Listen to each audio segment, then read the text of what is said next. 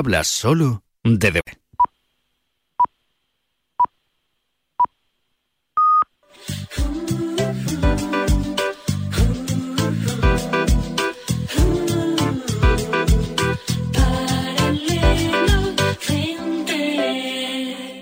Hola amigos, bienvenidos al programa de viajes y turismo de Radio Marca. Comienza Paralelo 20.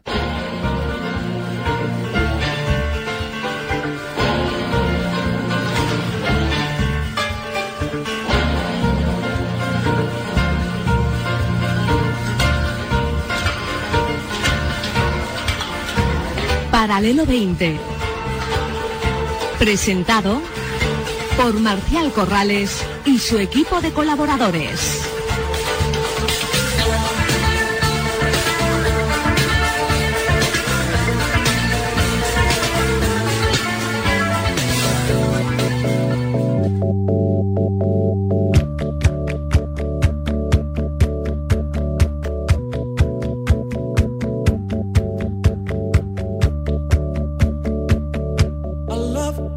Bienvenidos y buenos días amigos y amigas oyentes del Paralelo 20 y feliz domingo para todos.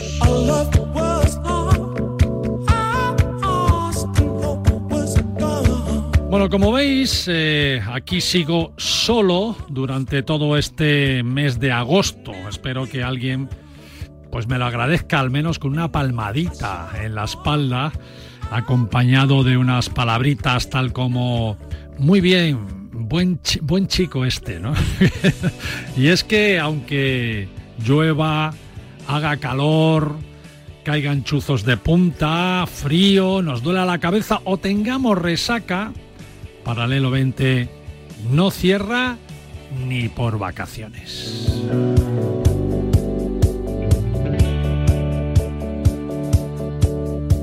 Así que un domingo más con todos vosotros, o al menos los que queréis a estas horas de la mañana, estar enganchados ya a Radio Marca. Desde luego muchos en sus vacaciones se olvidan de todo y solo escuchan Radio Marca y leen el periódico Marca. Así lo dice el EGM. Y lo más importante, que no perdemos ni audiencia ni lectores.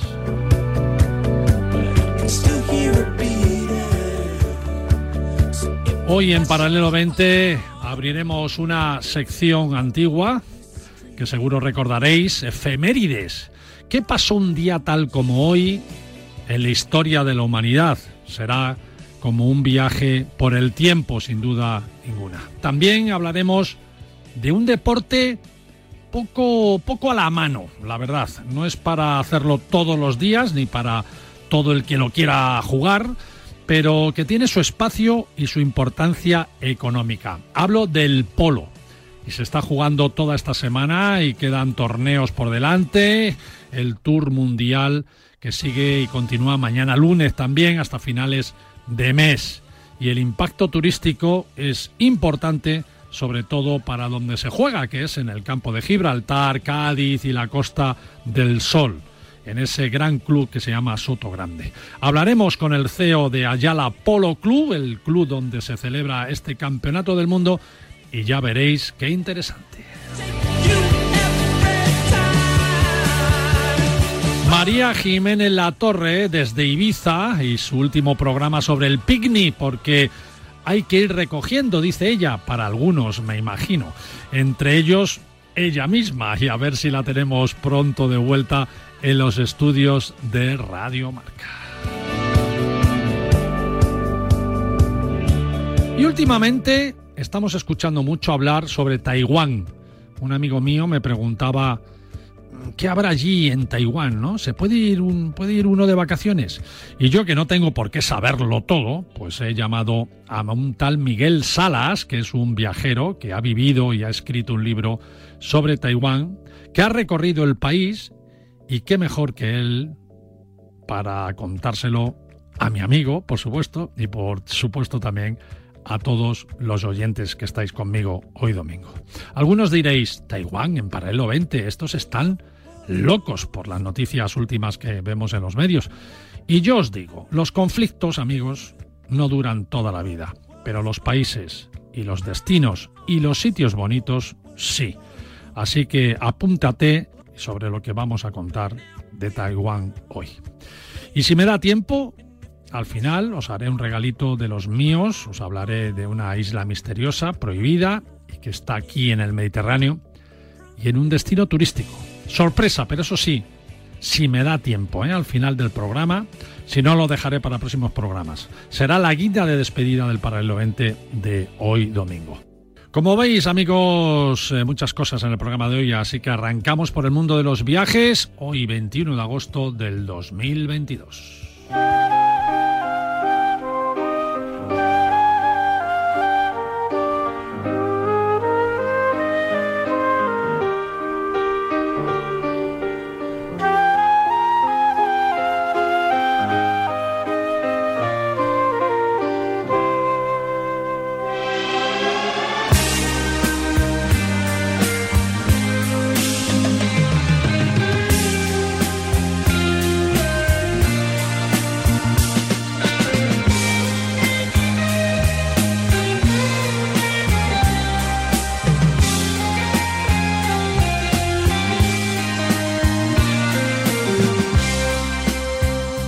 Hoy, 21 de agosto, estamos en el ducentésimo trigésimo tercer día del año.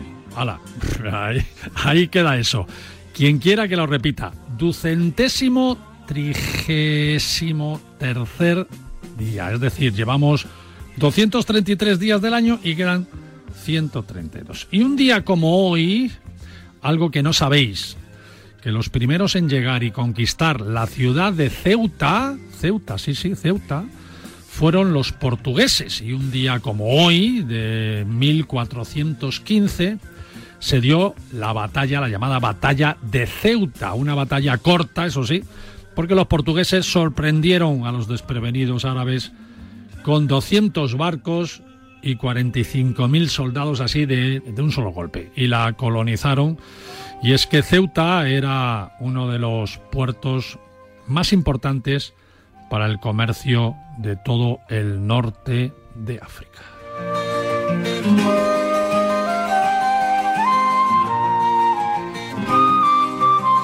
También un día como hoy, pero de 1911, se robó el cuadro de la Mona Lisa en el Museo del Louvre, el cuadro más famoso de Leonardo da Vinci, se consideró el robo del siglo XX. Y lo que poca gente sabe es que la policía detuvo, entre otros, a Picasso. Al detener a varios artistas jóvenes de la época y rebeldes, por si habían sido ellos o habían tramado algo ellos con este robo de la Mona Lisa. Lo había robado al final un italiano que quería recuperarlo para devolvérselo al patrimonio de Italia, ya que lo tenían los franceses. Y eso se descubrió dos años después, es decir, estuvo dos años eh, la policía buscando el cuadro y dos años después de ser robado fue cuando se descubrió a este italiano. Desde entonces el cuadro de Leonardo da Vinci se convirtió en el más popular de todas las obras que están en el Museo del Louvre.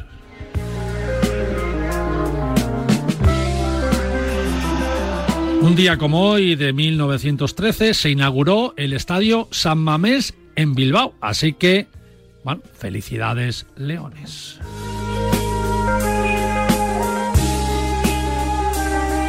Un 22 de agosto de 1940, un español asesinaba a León Trotsky en México. Quien fuera León Trotsky, un revolucionario comunista y presidente además de la Unión Soviética. Así fue un español llamado Ramón Mercader, que era comunista también, por cierto, y que gracias a esto, a este asesinato, fue considerado incluso héroe en Rusia por Stalin. Ya veis, líos de los políticos. En 1959, un día como hoy, Hawái pasa a ser un estado de los Estados Unidos, concretamente el quincuagésimo estado. Para los menos entendidos, el estado número 50 de los Estados Unidos. Hoy es el cumpleaños de Mohamed VI, rey de Marruecos, y de Usain Bolt, el atleta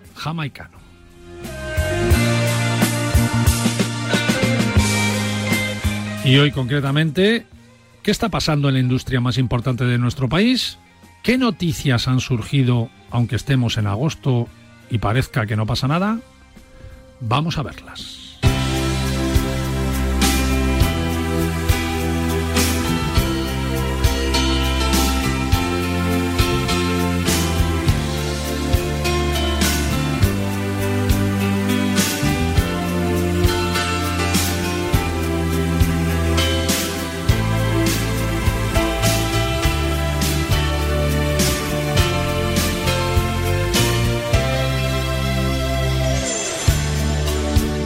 Seguro que sabíais y escuchasteis durante la pandemia sobre la compra de Iberia y Air Europa. Que si la compra se hace, que al final llega la pandemia y no se hace, que si el gobierno tiene que rescatar a Air Europa.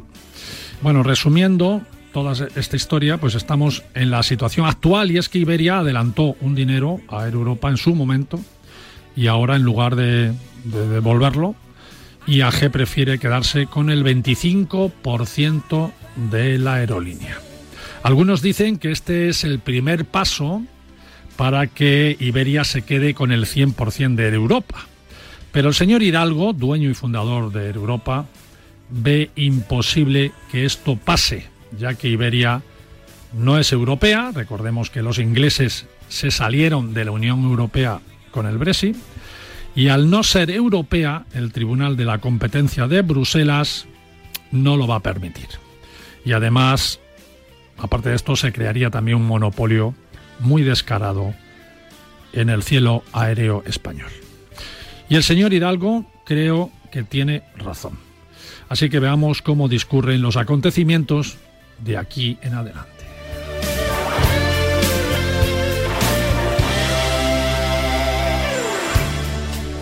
Cuando todos decíamos que había que hacer medidas, unas medidas sanitarias inteligentes, eficaces y efectivas, más que disuasorias y estrictas, se decía para que la industria del turismo pues tuviera válvulas de escape a su salvación. Desde que las medidas, gracias a, a las vacunas por supuesto, fueron más suaves, pues el turismo se ha visto que ha crecido notablemente. Pero hay países que todavía se resisten a ello, como es el caso de Japón. Y las cifras que nos ha llegado sobre el turismo de Japón eh, dejan mucho que desear y dejan también muy claro este hecho sobre las medidas estrictas. Es imposible el turismo si el país tiene medidas muy restrictivas y severas sobre todo con la entrada de visitantes. Japón, para que lo veáis, ha pasado de tener normalmente 3 millones de turistas en un mes como julio a que ahora le lleguen tan solo 8.000. Solo China y Japón tienen aún estas medidas estrictas, por lo que se traduce en un turismo casi casi imposible para estos dos destinos.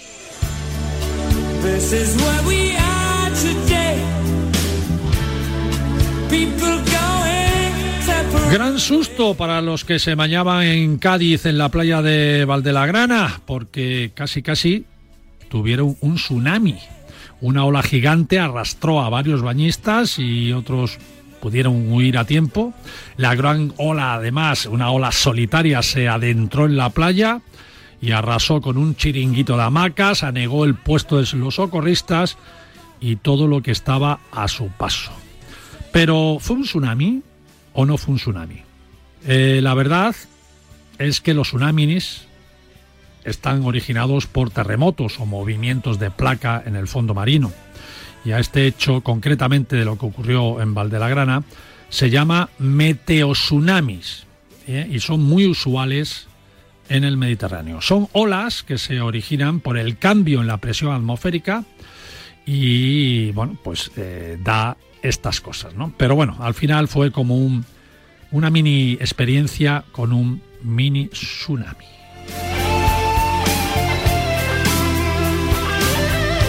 Y el verano está respondiendo bien en cuanto a facturación. Se está facturando por encima del 2019, pero la verdad es que la rentabilidad, el beneficio en definitiva, está todavía por debajo.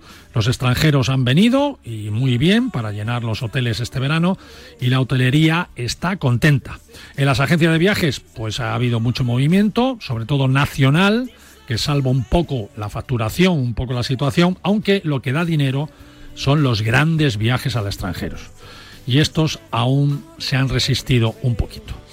Porque los españoles nos hemos seguido quedando en nuestro país, pero bueno, al menos nos hemos movido, que esto es lo importante, y ahora toca esperar a ver qué ocurrirá a partir de octubre, ya que un producto tan necesario como por ejemplo el inserso, que salva mucha temporalidad baja, está en stand-by porque el gobierno no se pone de acuerdo con los hoteleros. Mientras, eh, nuestros abuelos están ahí a la espera, ¿no? A ver qué deciden y a ver si deciden algo por lo menos.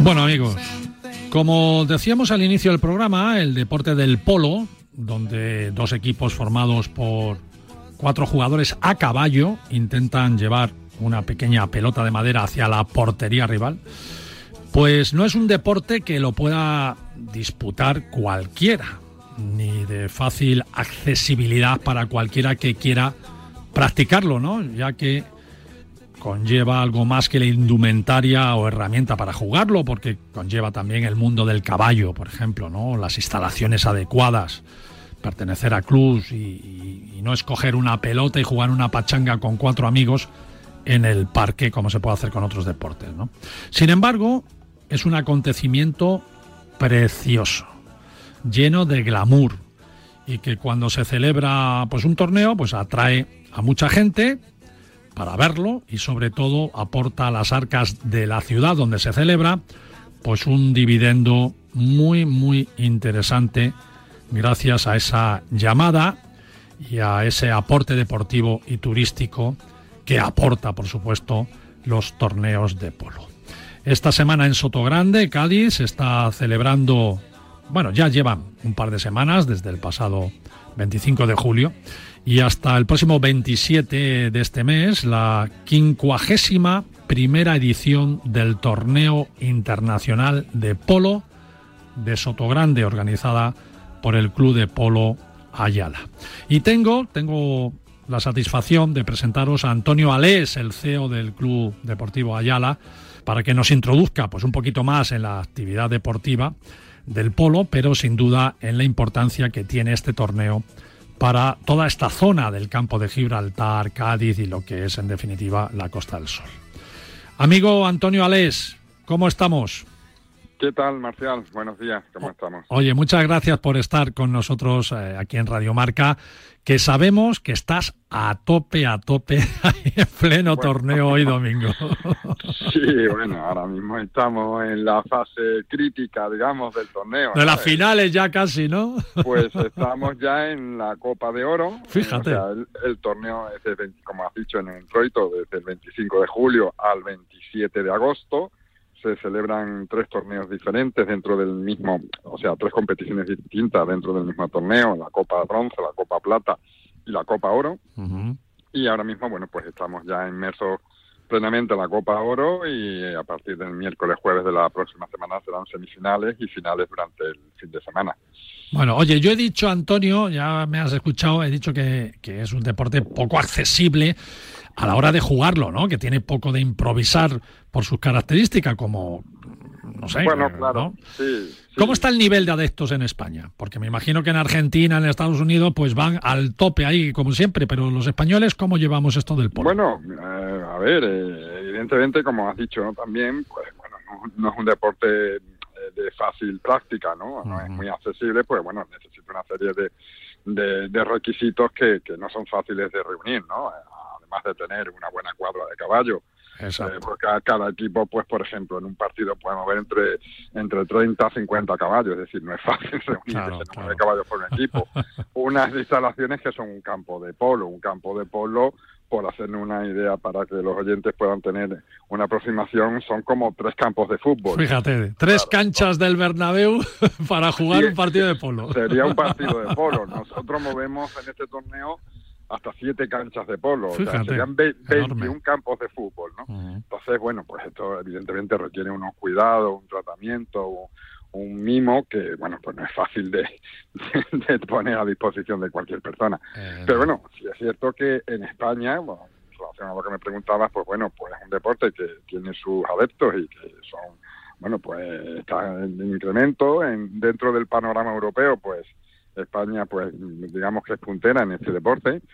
Eh, el año pasado se celebró aquí también el, el, campeonato europeo y España quedó en, en muy buena posición. Bueno. O sea que, eh, bueno, dentro de salvando a Argentina, que lógicamente, bueno, digamos que es la cuna Sin eh, duda. o el lugar donde, digamos, el polo tiene más importancia y Estados Unidos y tal, pues bueno, pues España está ahí, Sin duda. fuerte y bien. Sin duda. Qué bueno. Oye, en cuanto a la edición de este año, dicen que es la más internacional de todas, o sea que muy buena asistencia, ¿no?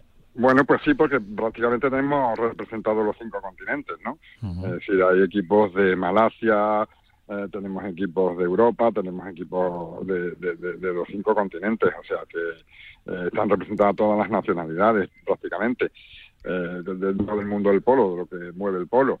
Con lo cual, bueno, pues sí es una edición bastante, digamos, internacional en ese sentido. Se puede considerar que, bueno, que de las últimas ediciones la más uh, pues importante en ese sentido. Enhorabuena, Antonio, de verdad. Oye, se está organizando todo en el club que, que diriges, ahí en el club Ayala, que uh -huh. me han dicho que es de los mejores, si no el mejor, por lo menos que tenemos en España, no sé si en Europa. Hombre, sí. bueno, te digo una cosa, en España, vamos, sin duda, ¿no? Porque quizás digamos que en España el polo, pues el lugar de referencia es otro grande. ¿no? Uh -huh. Además de Ayala existen otros clubes como en Santa María o en Dos Lunas, ¿no? Además de otros eh, clubes un poquito más pequeños y tal, pero bueno, el lugar de referencia en España sin duda es, es otro grande y bueno, dentro de ellos pues estamos nosotros plantando esta, este desarrollo de competición uh -huh. que la asumimos el año pasado, la gestión de este, de este torneo, que anteriormente, las 49 ediciones anteriores, venía haciendo el Santa María Polo Club. Nosotros el año pasado pues decidimos dar un salto y asumir la gestión completa de este torneo y bueno, ahí vamos y desde luego el cuidado que le prestamos a las canchas, el movimiento que genera y tal, pues sin duda muchos de los visitantes que estamos teniendo pues nos están felicitando por el desarrollo del torneo, el estado de las canchas, porque bueno, eso es un tema muy delicado, el estado de las canchas y mm. tal, como comprenderás, pues el trote de caballos por las canchas, idas y venidas, galopes y tal, un pues arte. siempre eh, requieren mucho cuidado para que sí. al día siguiente podamos tener canchas en condiciones y, y bueno, y se pueda desarrollar los partidos con, con normalidad. Sí, señor, sí, señor. Oye, ¿cómo, cómo va la gente? Eh, entra, es gratuito. Eh, sí, sí, sí. Es sí, gratuito, sí, no, es decir que... que eh, incluso es un atractivo turístico. Yo estoy de vacaciones ahí sí. por la zona y digo, oye, esta noche voy a tomar ahí unas copas, además con ese village que tenéis con todas las marcas mostrando sus productos, eh, no sé, debe ser mucho glamour, como decíamos al principio, ¿no? Un, un, un evento bueno, muy atractivo.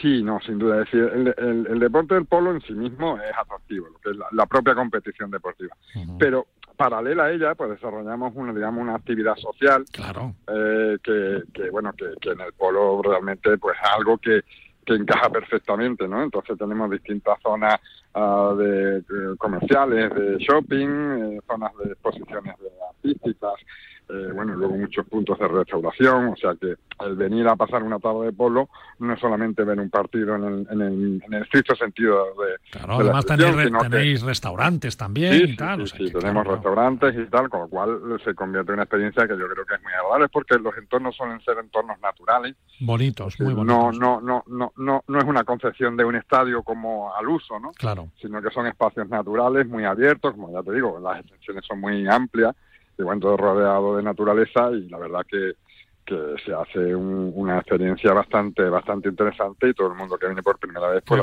se queda maravillado. Qué gozada, Antonio. Oye, ¿cómo, ¿cómo están las autoridades? ¿Están contentas la Junta de Andalucía, los alcaldes? Porque el impacto Hombre, turístico y económico claro, es claro. un gran apoyo, ¿eh? Claro, entiendo que sí porque, vamos, de hecho tenemos apoyo tanto de Ayuntamiento de San Roque en este caso, Diputación de Cádiz, Junta de Andalucía, a través de, Turismo Andaluz, eh, todo, bueno, más o menos siempre, hombre, siempre queremos más, lógico, ¿no? Siempre todo es poco, ¿no? Para apoyar este, este evento. Pero bueno, digamos que dentro de un orden está satisfecho con su colaboración y evidentemente eh, la colaboración que prestan luego se ve, la reversión que tiene es total y absoluta, porque ten en cuenta que nosotros tenemos equipos como por ejemplo Johor o Dubai o Brunei, que evidentemente mueven una cantidad de, de, invitados.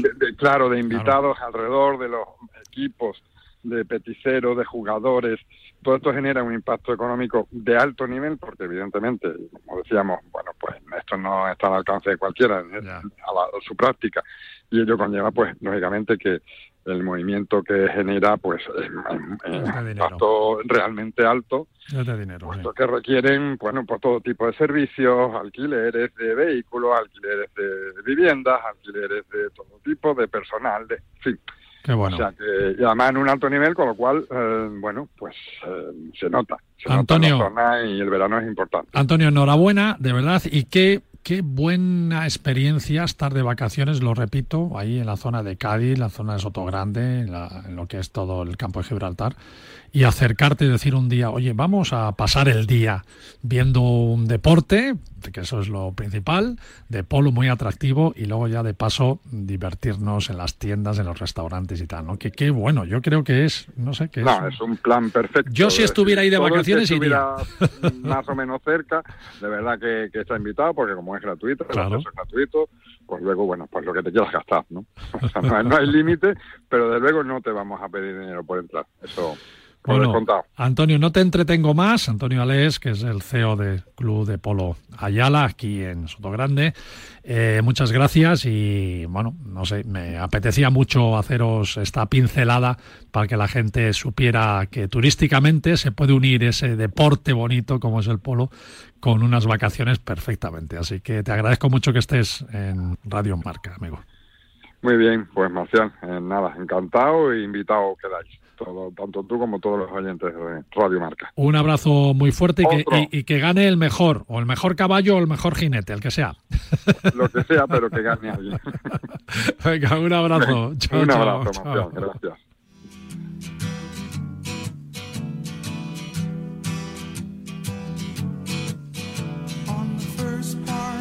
Qué bueno esto del polo, ¿eh? que me ha, apetecido mucho traerlo eh, aquí a, hoy domingo a, a Paralelo 20. Amigos, nos vamos un minuto solo a publicidad y volvemos ahora mismo. No os vayáis, que vuelvo con cosas muy interesantes. Un viaje diferente con Paralelo 20.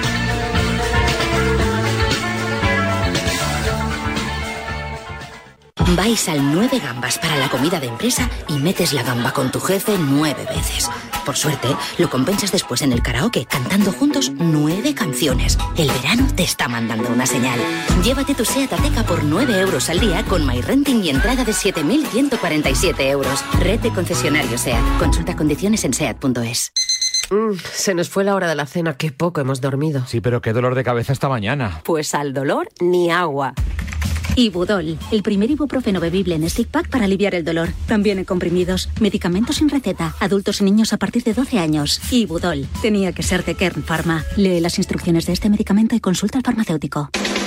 De lunes a viernes, el deporte se vive en el partidazo de Cope, desde las once y media de la noche con Juanma Castaño. Después de todo el fútbol, tocaba algo de tenis. Hola Rafa, muy buenas noches. Buenas, ¿qué tal? ¿Te has sentido más querido que nunca en la pista? Hace muchos años que me siento muy, muy querido, ¿no? De lunes a viernes, desde las once y media de la noche, la mejor información deportiva y el mejor análisis lo encuentras en el partidazo de Cope y Radio Marca, con Juanma Castaño, el número uno del deporte. ¡Ven! ¡Métete debajo de mi paraguas! Siempre hay alguien que cuida de ti. En Autocontrol, anunciantes, agencias y medios, llevamos 25 años trabajando por una publicidad responsable. Campaña financiada por el Programa de Consumidores 2014-2020 de la Unión Europea. Para mí Rudiger sí, sí, porque así Álava podría jugar de lateral izquierdo. En cuanto al tema de Marcelo, deciros que yo sí le renovaría pero visto lo que vi el otro día en la semifinal, le renovaría como segundo entrenador. Un club que debe ese, esa barbaridad de dinero cuando hay otros que los han descendido de categoría. El mejor jugador del Barça este año ha sido Luke de Jong y no es coña. O sea, ha jugado poquísimo, cada vez que ha salido ha metido goles que han dado muchos puntos. Pues hay algo muy curioso y es que yo siempre he sido de FIFA pero con controles del Pro. Si hay mortadela, se come de mortadela. Yo creo que el Cholo ha estado muy bien este año.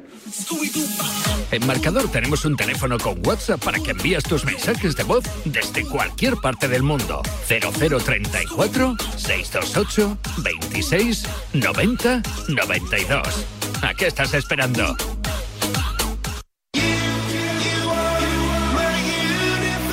¿Te has quedado dormido y no has escuchado la tribu de Radio Marca por la mañana? A mí me parece que un día esto es como No te preocupes, ya sabes que en la aplicación de Radio Marca tienes todos los podcasts disponibles para escucharlos cuando y como quieras. También me parece Tú decides cuándo quieres escuchar la radio del deporte.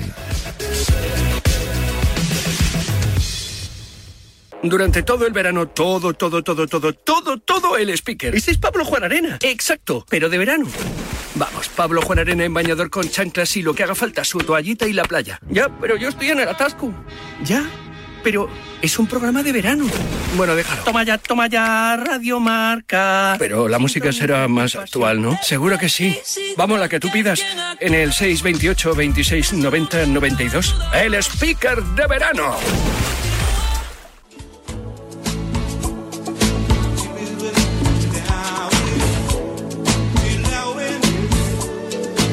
Paralelo 20, con Marcial Corrales y su equipo de colaboradores.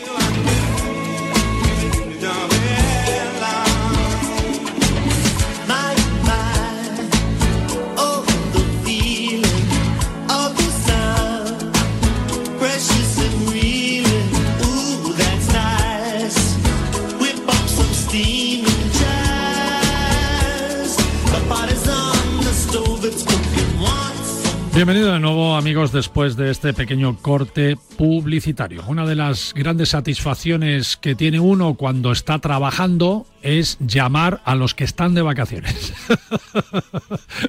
Para fastidiarles un poquito. María, ¿cómo estás? Muy buenos días a todos los oyentes y ya te digo, todos los domingos te digo lo mismo, mejor que en brazos. bueno, tú, esto de llamarte por la mañana temprano, a primera hora de la mañana, a ti eso te da igual, porque tú te levantas temprano, ¿no? Sí, no tengo ningún problema, es mi, es mi momento, todas las mañanas temprano es mi momento. Luego ya llegan hijos, maridos, todas esas cosas que molestan más. Pero no te levantas temprano para salir corriendo y poner la sombrilla en la playa, ¿no? Para eso no. No, no, no, no, yo me quedo con un libro en mi terraza que creo que es lo más sano que hay. Ah, eso es bueno. Qué buena estampa, estando de vacaciones. Bueno, a ver, hemos estado de picnic desde que comenzó agosto, pero los picnics ya se van acabando, ¿no? No, yo creo que este ya es el último picnic y ahora hemos estado hablando de cómo organizar neveras, de todo lo que es la seguridad alimentaria, de pero no hemos de, eh, no hemos hablado en ningún momento de qué llevar a un picnic. Y a mí me gustaría hablar de un tema que a mí me preguntan muchísimas veces, que la gente desconoce, que es la diferencia entre rebozar y empanar. Ah, mira, ¿Sabéis, cuál es la dif- ¿Sabéis cuál es la diferencia? Pues no sé. Es que me has pillado. Estoy un poco. Hoy, hoy, Bueno, hoy es un mal día yo- para mí, ¿eh? Estoy un poco Venga. Despistado. Bueno, pues yo te lo, yo te lo voy a contar. Cuando, Sí. Lo primero, cuando organizamos un picnic que decimos llevar comida a la playa, siempre pensa a playa, al campo o al monte, como hemos dicho en varias ocasiones. Pensar que cuando mm, se sacan, lo hacemos con anterioridad y lo sacamos de la nevera directamente a la otra nevera que nos vamos a llevar. Y normalmente mejor cosas frías o si son calientes en termos, pero cosas frías y con, con muchos fríos para que no se nos calienten, vamos, para que no nos estropeen. Todo lo que son los aliños siempre en botes aparte, no aliñamos nada hasta el último minuto. Y ahora yo me gustaría hablaros del rebozado y el empanado porque hay muchísimo error en este sentido. Rebozar es una técnica que es para preparar alimentos, desde luego, y- y consiste en cubrimos un alimento con una cubierta que además de proteger lo que es la comida, lo que le va a dar es un toque crujiente por fuera, ¿vale? Entonces eh, esa textura crujiente que siempre nos gusta. Y es un rebozado o también se llama enharinado. Hay o rebozado solo con tipo de harinas, pues por ejemplo una harina de garbanzo cuando hacemos un pescadito frito, o eh, cualquier tipo de harina de, de baja, vamos, de una harina de todo uso y demás. Luego está el rebozado a la romana. Eh, pensar que siempre que rebozamos algo, eh, la materia prima que vayamos a utilizar, si hemos hablado antes de los calamares, pues los, calama- los calamares, si ahora vamos a hablar, pues de, por ejemplo, una buena merluza, siempre tiene que estar el- la materia prima que usemos súper seca, ¿vale? Entonces, un rebozado a la romana, lo primero que lo pasamos por harina. Los puntos de primero se pasa por una cosa y luego por otra es importante. Entonces, primero pasamos por harina, quitamos el exceso de harina, es decir, lo hacemos que no, pues con las manos, las palmas, quitas el exceso de, de harina y luego lo pasas por huevo batido. Ese huevo batido yo siempre recomiendo que se le eche un poquitín de aceite para que quede eh, más jugoso ese rebozado. Pero bueno, eso de gusto, los colores. Hay gente que le pone leche y yo creo que la leche es un error porque es meterle un lácteo a algo que no lo necesita. Pero bueno, ahí cada uno que, que, que- que lo haga como quiera. Y luego está el empanado. En el empanado empezamos ya con, eh, por supuesto, es una técnica que, como bien dice, tiene pan rallado, pero ya hay técnicas que meten en vez de pan rallado un panko, que es un pan japonés, o unos kikos, o unos cereales, o unos frutos secos. Bueno, un, un empanado serían las croquetas.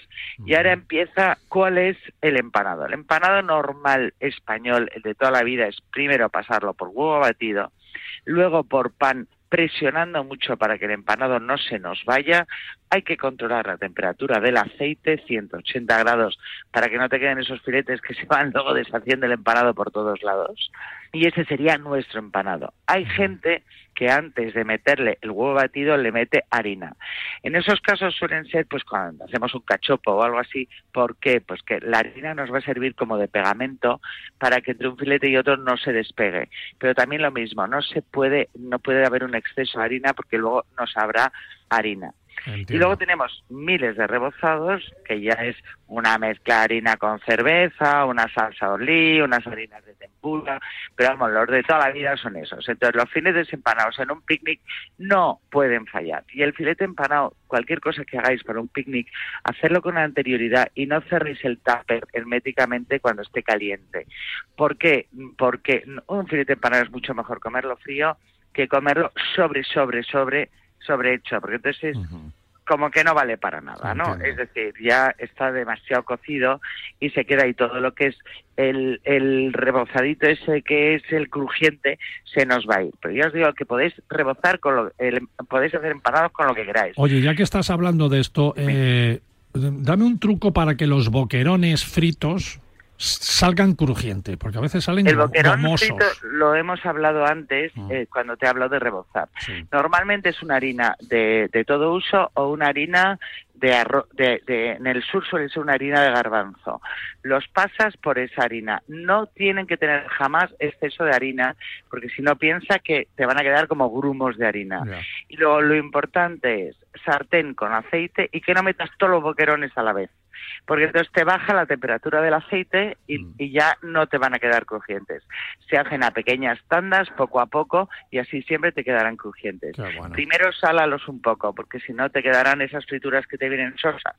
Solo le han echado harina y no le han echado sal. Un poquitín de sal, la sal sala la vida, es decir, le da sabor, ¿vale? Y ya os voy a dar una receta que para mí en verano hay que trabajar lo, lo mínimo posible, ya que estamos de vacaciones y a algunos les toca el entrar en la cocina, que está bien, pero esos calores que se pasan en la cocina, en los sitios de calor, pues mejor no. Entonces vamos a hacer una ensalada de latas. Solo vamos a necesitar latas. Vamos a necesitar un bote de tomate triturado, un bote de tomate troceado. También si queremos trabajar un poquito lo podemos hacer con, que ahora es temporada de tomate, lo podemos hacer con tomates. Pero si no, bote y nos dejamos de problemas. Podemos sustituir, vuelvo a decir, el bote por tomate normal. Bote de tomate triturado, bote de tomate troceado, un bote de aceitunas ya está cortaditas para que no tengamos que trabajar, al atún en lata, yo prefiero el atún natural, porque luego ya le meto yo un buen aceite de oliva virgen extra, pero eso como queráis. Cuatro latitas de, de atún al natural, aceite de oliva virgen extra, una cucharada de sal, una cucharada de azúcar y depende, si el bote de tomate es grande, dos huevos duros, si el bote de tomate es pequeño, pues le metemos cuatro huevos duros. Estamos en las mismas, las latas de atún, si los botes de tomate son pequeños, le metemos dos latitas de atún y si son grandes, le metemos cuatro latitas de atún. ¿Cómo lo hacemos? Muy fácil. En el bote de tomate triturado disolvemos la yema cocida del huevo duro. De ahí le ponemos una cucharada de azúcar, una cucharada de sal y probamos la acidez. Le ponemos el bote de tomate triturado, las aceitunas, el atún, un chorro de aceite de oliva virgen extra y la clara de huevo picadita. Y tenemos una ensalada a la nevera para que esté muy fría y tenemos una ensalada maravillosa. Rica, rica. ¿Cómo lo ves? 100, ¿no? Y fácil. Y fácil, muy Lo, fácil. lo puedo hacer hasta yo, eso. Claro, sobre todo porque es de botes, no hace falta ponerse a cocinar mucho, pero vamos, yo digo que los que quieran con tomate natural, si en- a mí por ejemplo este año el tomate en Ibiza mm, ha salido poco, pero también es muy buen tomate. Yo las sopas frías me encantan para el verano, creo que son un invento fantástico porque lo tienes en la nevera, lo haces en un pispás y ya es servirlo y punto. Y las cosas fáciles, no vamos a encender hornos y demás para pasar calor. Vamos a intentar el horno tenerlo cuanto más lejos mejor, ¿no? Bueno, oye, estás en una en un destino que tiene muy buena gastronomía, así que el domingo que viene, que te volveré a llamar a estas horas, Sí. antes de irte a la playa, si te vas contenta para la playa, Vale, vale, has hablado con los oyentes. Exacto. Y Yo los domingos suelo ir poco a la playa porque van todos a poner la sombrilla mientras hago el programa. es verdad, es verdad. Así Me voy que a comer un sitio bueno. mira a ver, mira a ver, cuéntanos cosas de la gastronomía ibicenca, esos productos que tú sé que conoces, esas sobrasadas ricas, ricas, ricas y mm, si te parece, Y que no tienen nada que ver con la mallorquina, cuidado. ¿verdad? Por eso. Nada que ver. Pues venga, Mira, para el próximo domingo. una, te lo prometo. Venga, tráeme una.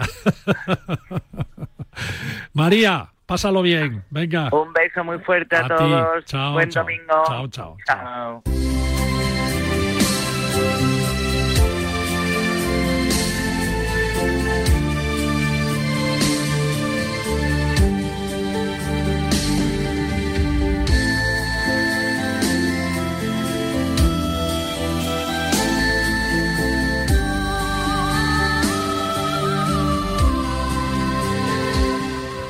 Bueno, amigos oyentes del Paralelo 20, como decíamos al principio del programa, algunos pensaréis que, que este Marcial Corrales hoy se le, se le va un poco la olla y se pone a hablar de Taiwán, ahora que seguramente pues la gente diga, pues yo no voy a viajar para allá. Y es cierto, no, no apetece irse a un sitio donde salen noticias inquietantes de la televisión, pero al mismo tiempo no deja de ser curioso que sepamos pocas cosas de un destino que tiene ahora mismo tanta importancia mediática. ¿Cómo es Taiwán? ¿Qué, hay allí? ¿Qué- qué- ¿Cómo se puede ir? ¿Cómo, no sé, ¿Cómo es la gastronomía? ¿Merece la pena? Son preguntas que nos hacemos cuando nos hablan de un lugar concreto. Aquí estamos, por supuesto, para contaros cosas de Taiwán y nadie mejor que Miguel Salas, un viajero que ha vivido allí, que ha escrito además un libro muy actual de Taiwán y al que hemos invitado hoy aquí a Paralelo 20, hoy, hoy domingo. Miguel Salas, bienvenido amigo, ¿cómo estás? Bien, bien hallado, estoy estupendamente. Estoy aquí en, Gali- En, Galicia, ¿no? En Galicia. Tú eres gallego, ¿no? Sí, sí. Yo soy gallego, sí, soy ferrolano. Bueno, ¿y qué hace un gallego en Taiwán? Pues, un- pues dar clases en la universidad. Yo Ah, viví, viví varios años fuera de España, en, primero en Italia, luego en China y después en Taiwán. Los cuatro últimos años en el extranjero fueron en Taiwán y ya después me volví a vivir a Madrid. Qué bueno, Eh, qué bueno. Sí, sí. Qué bueno. Yo lo reconozco, ¿eh? somos unos aprovechados de la situación, pero es que si, no, no sé, no, no se hablara de Taiwán en los medios, pues los españoles no, no tendrían nunca en su agenda viajera eh, un destino como este, ¿no? ¿Tú qué piensas eh, ahí en tu vida en Taiwán? Pues has visto muchos españoles por allí viajando o es un destino que los españoles no lo tienen ahí en mente? No, no, es verdad que es un sitio que está un poco fuera del circuito turístico más convencional, ¿verdad? Que cuando uno piensa en el Extremo Oriente, pues piensa en irse a Japón o piensa en irse a China. Exacto. Pero Taiwán, que está allí también, en el, en el En medio, medio. del, del- del lejano Oriente, sí, Es el pues es un, es un país desconocido y, y- y tristemente desconocido, porque es un lugar maravilloso para vivir, porque yo la verdad es que fui muy, muy feliz allí, pero también para, también para viajar. ¿eh? Es un país con un montón de, posibilidades para el turista. Fíjate, estuviste allí cuatro años, ¿no? ¿Que, que, que eras profesor de lengua española o qué? Eso es, era profesor de lengua española en una ciudad eh, que se llama Taichung, que está más o menos en, al centro, en el, centro de la costa que da hacia China, de la costa oeste. Eh, Miguel, desde tu punto de vista, ¿qué lío, qué lío hay ahí que tenemos? ¿no? A ver si China es un estado autonómico, quieren ser independientes, porque son chinos tanto los chinos de China como los chinos de Taiwán, ¿no? O sea que... el Taiwán tiene una historia compleja, pues, pues como toda la, aquella zona, ¿verdad? Es una isla que ha pertenecido pues a, diferentes países desde el punto de vista político. Ha sido, por ejemplo, una colonia taiwanés, eh, japonesa perdón, durante 50 años. También hay restos españoles y restos holandeses previos. Los portugueses fueron los, que estuvieron allí por primera vez, ¿no? Claro. Los portugueses la nombraron, Formosa, ¿verdad? Se llamaba, y después estuvieron los españoles y los holandeses, y después, bueno, ha sido China, luego fue japonesa. Y el problema es que en el año 49, cuando el Partido Democrático, el Partido Nacionalista Chino, que es, que es el, Kuomintang famoso, ¿no? Pierde la guerra contra Mao, contra los comunistas, pues toda la, pues toda la, élite política y cultural china democrática se, se, emigra a Taiwán. Se refugió allí, ¿no? Exactamente. Entonces Taiwán, que tiene un origen étnico polinésico, ¿verdad? Que tiene varias eh, etnias allí que todavía existen, que son, de, que son de, razas polinesias, que luego viajaron mucho por el sur de Asia y demás, pues eh, también tiene una mezcla japonesa, pero por supuesto tiene un sustrato chino muy fuerte. La mayoría de los taiwaneses de hoy en día tienen abuelos chinos que, que vinieron en el año 49, ¿verdad? Claro, claro. No, no, no, es, es, es, interesante, ¿no? O sea, para la verdad es que para China es un estado más de, de, China y entonces pues con esta esta visita famosa de Estados Unidos, eh, los chinos han dicho, oye, ¿cómo vienes aquí a una provincia mía y no me pides permiso? ¿no? O sea que... Exacto, exacto, ese es el problema. De hecho, el, nombre, actual de Taiwán es eh, República de China, es decir, que todavía imagínate, imagínate que Biden va, pues no sé, pues a Extremadura y no dice nada, ¿no? Claro, O peor me lo pones a Cataluña y no dice nada. Y no dice nada. Exacto, y reconoce como ¿no? Eh, autoridades legítimas pues las autoridades eh, sin, sin tener en cuenta las pero es verdad que Taiwán lleva siendo un país independiente de facto desde el año 49 y que es una democracia consolidada y que por supuesto la mayoría de los taiwaneses no tienen un problema con la cultura china y se reconocen como chinos porque son descendientes de chinos. Lo que no quieren es formar parte de un, de un país eh, pues de esas características políticas, ¿no? Es decir, de un país comunista, de un país dictatorial, de un país que no hay libertades, eso es lo que no quieren, claro. Eh, Miguel, dejemos aparte la política, vamos a hablar de turismo. Perfecto. Oye, si vamos allí a Taiwán, eh, a ver, eh, la, conectividad no está mal, vía con vía un punto europeo tienes vuelos directos a Taiwán, vía Estambul con Turkish tienes vuelo directo luego haciendo la escala en Estambul directo a Taiwán, es decir, que la conectividad está bien para para, ir, no es difícil. Y luego, ¿qué, nos encontramos allí? La gente, por ejemplo. Pues mira, la gente, yo no tengo nada más que palabras de agradecimiento para los taiwaneses. Es un pueblo muy acogedor, muy abierto, con muchas ganas de, conocer gente de fuera, de, compartir su cultura, muy hospitalario. Y desde luego los cuatro años que yo pasé allí fueron cuatro años en los que siempre tuve una experiencia excelente, con, no solo con mis compañeros de trabajo y con mis alumnos, sino con sus familias, con la gente que, me, que conocí, bueno, pues de manera casual. Eh, fueron años muy felices porque es verdad que son gente que integra con facilidad otras culturas y gente abierta a los demás. En cuanto a seguridad. Eh, increíble, o sea, yo no he visto una cosa igual. Puedes pasear a las 4 de la mañana con un camarón de fotos fabuloso por unos callejón, por un callejón y no pasa nada. Es un país segurísimo. Eh, hay una criminalidad muy baja y desde luego se puede viajar con toda tranquilidad. ¿Y la comida qué? ¿Te adaptaste bien? ¿Te, adaptas bien? la gente se va a pensar que me paga el gobierno taiwanés. la comida es maravillosa. No solamente la comida taiwanesa es excelente, es, muy, muy rica y muy variada, sino que además Taiwán es el corazón de Asia. Es decir, tienes una estupenda comida japonesa, china, filipina, vietnamita, tailandesa, eh, porque hay representantes de todas esas culturas en el propio Taiwán. Entonces, en ciudades como Taipei o Taichung, no solamente puedes disfrutar de una comida riquísima taiwanesa que es eh, muy variada y muy rica, sino que además puedes comer pues todas esas cultu- pues esos, esos platos típicos de mezclas, culturas, ¿no? excelentes, Claro. buenísima. La- la- la- la- eh, esa imagen que hay a lo mejor un poco casposa, trasnochada, ¿no? De, de estos platos siniestros, que pinchos morunos de escorpiones, o- Sí. o, o sangre, sangre de serpiente, ¿no? Estas cosas no tienen nada que ver. Todavía, todavía se puede consumir alcohol mezclado con sangre de serpiente en algún mercado tradicional, es verdad. Pero bueno. la, may- la- comida Hay que buscarlo, hay que buscarlo. Eso es, lo más difícil es encontrarlo. Pero la comida taiwanesa es exquisita, es, es, es variada, eh, y es muy sana además, porque comen muchas verduras, comen pues como todas las culturas asiáticas, ¿verdad? Fundamentada en el, en el arroz y las verduras, ¿no? Qué bien. Y- Oye, y- es- sí. Sí, sí, perdón, nada, nada. No, no, era un poco por, por, por avanzar turísticamente, Sí. ¿no? Estamos hablando de un país que es del tamaño más o menos de Extremadura, por decirlo, de- Sí, por buscar sí. un símil, ¿no? Por lo tanto, es, es fácil de recorrer, ¿no? ¿Cómo están las carreteras? O sea, hay que ir a Taipei, por supuesto, la capital, con ese edificio enorme de 500 metros que tiene, que bate todos los récords. Eh, pero, eh, pero aparte de, de Taipei, ¿te puedes mover luego bien, cómodamente por el resto del país o no? Perfectamente. Taiwán es un país eh, muy particular en el sentido de que tiene una geografía muy, muy variada, es decir, las costas son subtropicales, ¿verdad? Pero luego tiene una, una, una cordillera central que divide el país eh, de manera longitudinal que, que casi alcanza los 4.000, o sea, que alcanza los 4.000 metros, ¿verdad? Entonces pasas de, de alturas alpinas llenas de abetos, ¿verdad?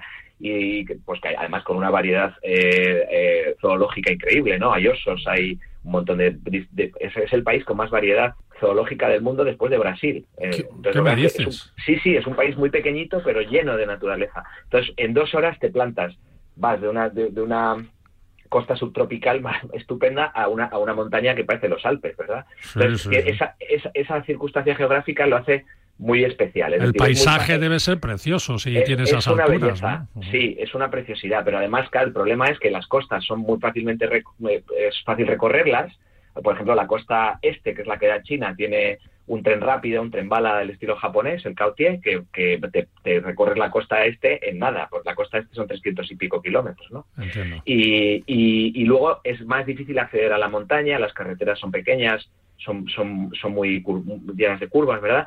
Pero, pero merece la pena porque cuando llegas arriba, eh, ir a ver amanecer, por ejemplo, a la montaña, que es una, una práctica habitual en Taiwán, eh, a ellos les gusta mucho, es una maravilla, ¿no? Es, es- entonces es relativamente fácil, a pesar de la que las carreteras están en buen estado, ¿no? me, han dicho, me han dicho que las playas dicen que son de las mejores de Asia, ¿no? Las playas son maravillosas. Lo que pasa es que es verdad que los taiwaneses, igual que los chinos, son de alguna manera un pueblo que vive de espaldas al mar, ¿verdad? No, no son muy de la cultura de ir a de ir a torrarse al sol Prefiere- prefieren a- irse a, la- a las aguas termales del interior, Sí, ¿no? les Claro, gustan las aguas termales. Son muy son japonés. ¿no? Eso es muy japonés. Sí, sí, sí. Eso, eso tienen, hay muchos baños termales, de hecho, que construyeron los japoneses en su época, en la época de la colonia, ¿verdad? y, y- y son fantásticos porque muchos de ellos están en la montaña y entonces estás en la montaña metidito en un baño termal, viendo un paisaje espectacular y la verdad es que eh, todo ese turismo lo tienen muy bien desarrollado. Y luego la costa oeste, que es la costa la costa en la que está la ciudad más importante es Hualien, es una ciudad, es una costa preciosa porque también está hay una garganta maravillosa para la gente a la que le gusta el senderismo, la montaña está muy bien señalizada también para el senderismo, es decir, que, que tenemos un- cultura moderna en Taipei, en Taichung, en otras ciudades, vanguardista, con, con- con mucho ambiente, son ciudades muy, muy vivas, pero tenemos también playas, tenemos montaña para la gente que prefiere hacer senderismo y tenemos, por supuesto, un, un turismo cultural muy fuerte, porque toda la cultura tradicional china se fue a Taiwán, entonces está llena de templos, está llena de procesiones, está llena de festivales, está llena de, de, de una, de una cultura tradicional templos, fabulosa. templos budistas, ¿no? También. budistas y, tam- y ta- y también y también no solamente budistas no también sintoístas. Eh, hay algún templo sintoísta que viene de Japón no de la época japonesa y también hay templos taoístas no entonces hay una mezcla hay un sincretismo religioso muy interesante Taipei, la capital, muy cosmopolita, ¿no? Al estilo Sí. Bangkok o Singapur, Sí, sí. Tokio incluso, porque tienen una plaza que es como, como la plaza esta Shi- Shibuyuma, ¿no? La, Sí, sí, sí. la plaza esta de, de Tokio donde, donde hay mucha gente eh, cruzando la calle, ¿no? Sí, exacto. Hay zonas, hay zonas de, de Taipei muy parecidas a esas imágenes de Japón, ¿verdad? De Sí, Tokio sí, que sí. tenemos en la De cabeza. Tokio, sí, sí. Es una ciudad llenísima de gente, porque Taiwán, siendo tan pequeño, es un país de 23 millones de habitantes que están casi todos en la costa, en la costa este, en la costa que da China, ¿verdad? Entonces Taipei es una ciudad llena de gente y llena de vitalidad. A mí lo que más me costó al volver a, volver al volver a España es que me parecía que Europa le faltaba vitalidad después de haber vivido en Asia, ¿verdad? Le faltaba movimiento, ¿no? Sí, sí, está llena de gente 24 horas al día, eh, llena de restaurantes abiertos siempre, llena de cultura, eh, lleno de mercados de, mercados nocturnos que esto es un atractivo que son divertidísimos donde puedes comer puedes beber y puedes comprar casi a cualquier hora del día y de la noche. Y, bueno es, a mí me, son ciudades muy estimulantes para la gente que, que prefiere la cultura urbana verdad desde luego Taipei es una de las grandes ciudades del, lejano oriente, de las ciudades punteras, y está, como bien has dicho, a la altura de Bangkok o de Tokio, sin ninguna duda. Qué bueno, qué bueno. Oye, muy, muy atractivo. Tu libro, háblanos de tu libro eh, en un minuto. Un minuto te doy para que hables de tu libro. Vale, perfecto. Pues mi libro se llama Estación de Oriente y es una recopilación de los artículos que escribí para La Voz de Galicia durante los años que estuve en Taiwán.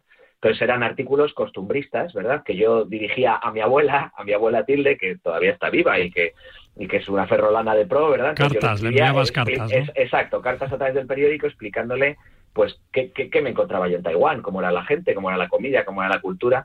Y la verdad es que, es que bueno, es una colección de la que estoy muy contento, me está dando muchas alegrías, a la gente le está gustando mucho, porque claro, es el contraste, ¿no? De un ferrolano perdido en Taiwán. Y, y, nada, y a quien se anime a conocer un poquito más de cerca la cultura taiwanesa, pues se lo recomiendo, claro.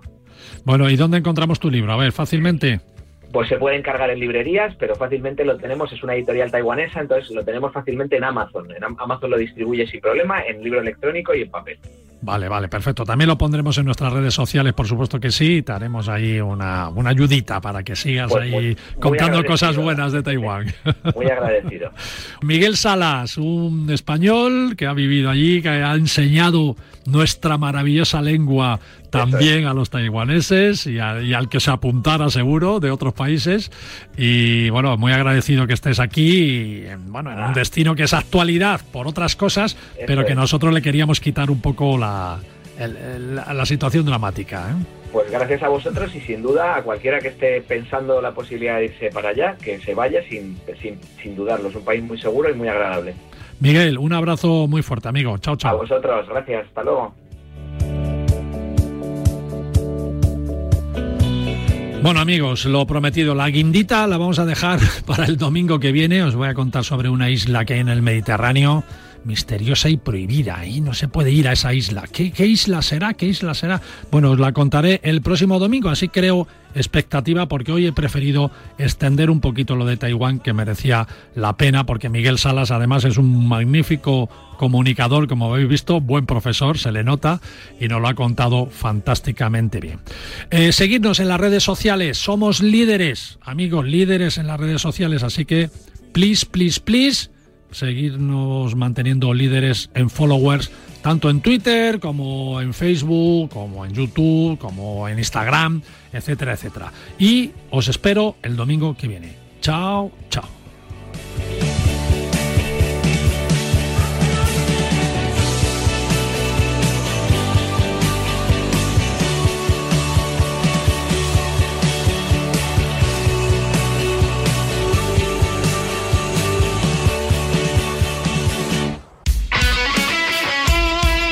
El deporte es nuestro. Radio Marca.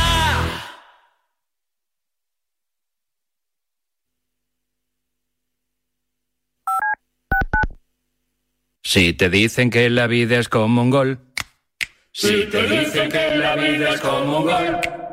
Como un gol, ya lo sabes, como un gol, ya lo sabes, como un gol, ya lo sabes, canta un gol. Como un gol, ya lo sabes. Como un gol, ya lo sabes. Como un gol, ya lo sabes. Open a new checking account and get $300. Avoid big box banking with KeyPoint Credit Union. We're local, member owned, and not for profit. With a new checking account, you get a $50 sign up bonus. And then you can get another $250 in bonuses. Conditions apply. Get started today at kpcu.com forward slash MB50. Federally insured by NCUA. Keypoint Credit Union. Next Generation Neighborhood Banking. Para la mayoría de nosotros estos solo son pasos, pero para muchas personas dar un paso es imposible. Para acabar con la esclerosis múltiple no te pedimos dinero, solo que des tus pasos. Cuando andes, corras o pedales, comparte tu recorrido. Entra en Yo doy mis pasos y da los tuyos. Los convertiremos en dinero para la investigación. ¿Te has quedado dormido y no has escuchado la tribu de Radio Marca por la mañana? No te preocupes, ya sabes que en la aplicación de Radio Marca tienes todos los podcasts disponibles para escucharlos cuando y como quieras. Tú decides cuándo quieres escuchar la radio del deporte. Servicio de WhatsApp de Radio Marca. 628 26 90 92. Envía tu nota de audio y cuéntanos tu opinión, sugerencias y quejas, porque tú haces la radio. Memoriza el número de WhatsApp de Radio Marca. 628 26 90 92. Participa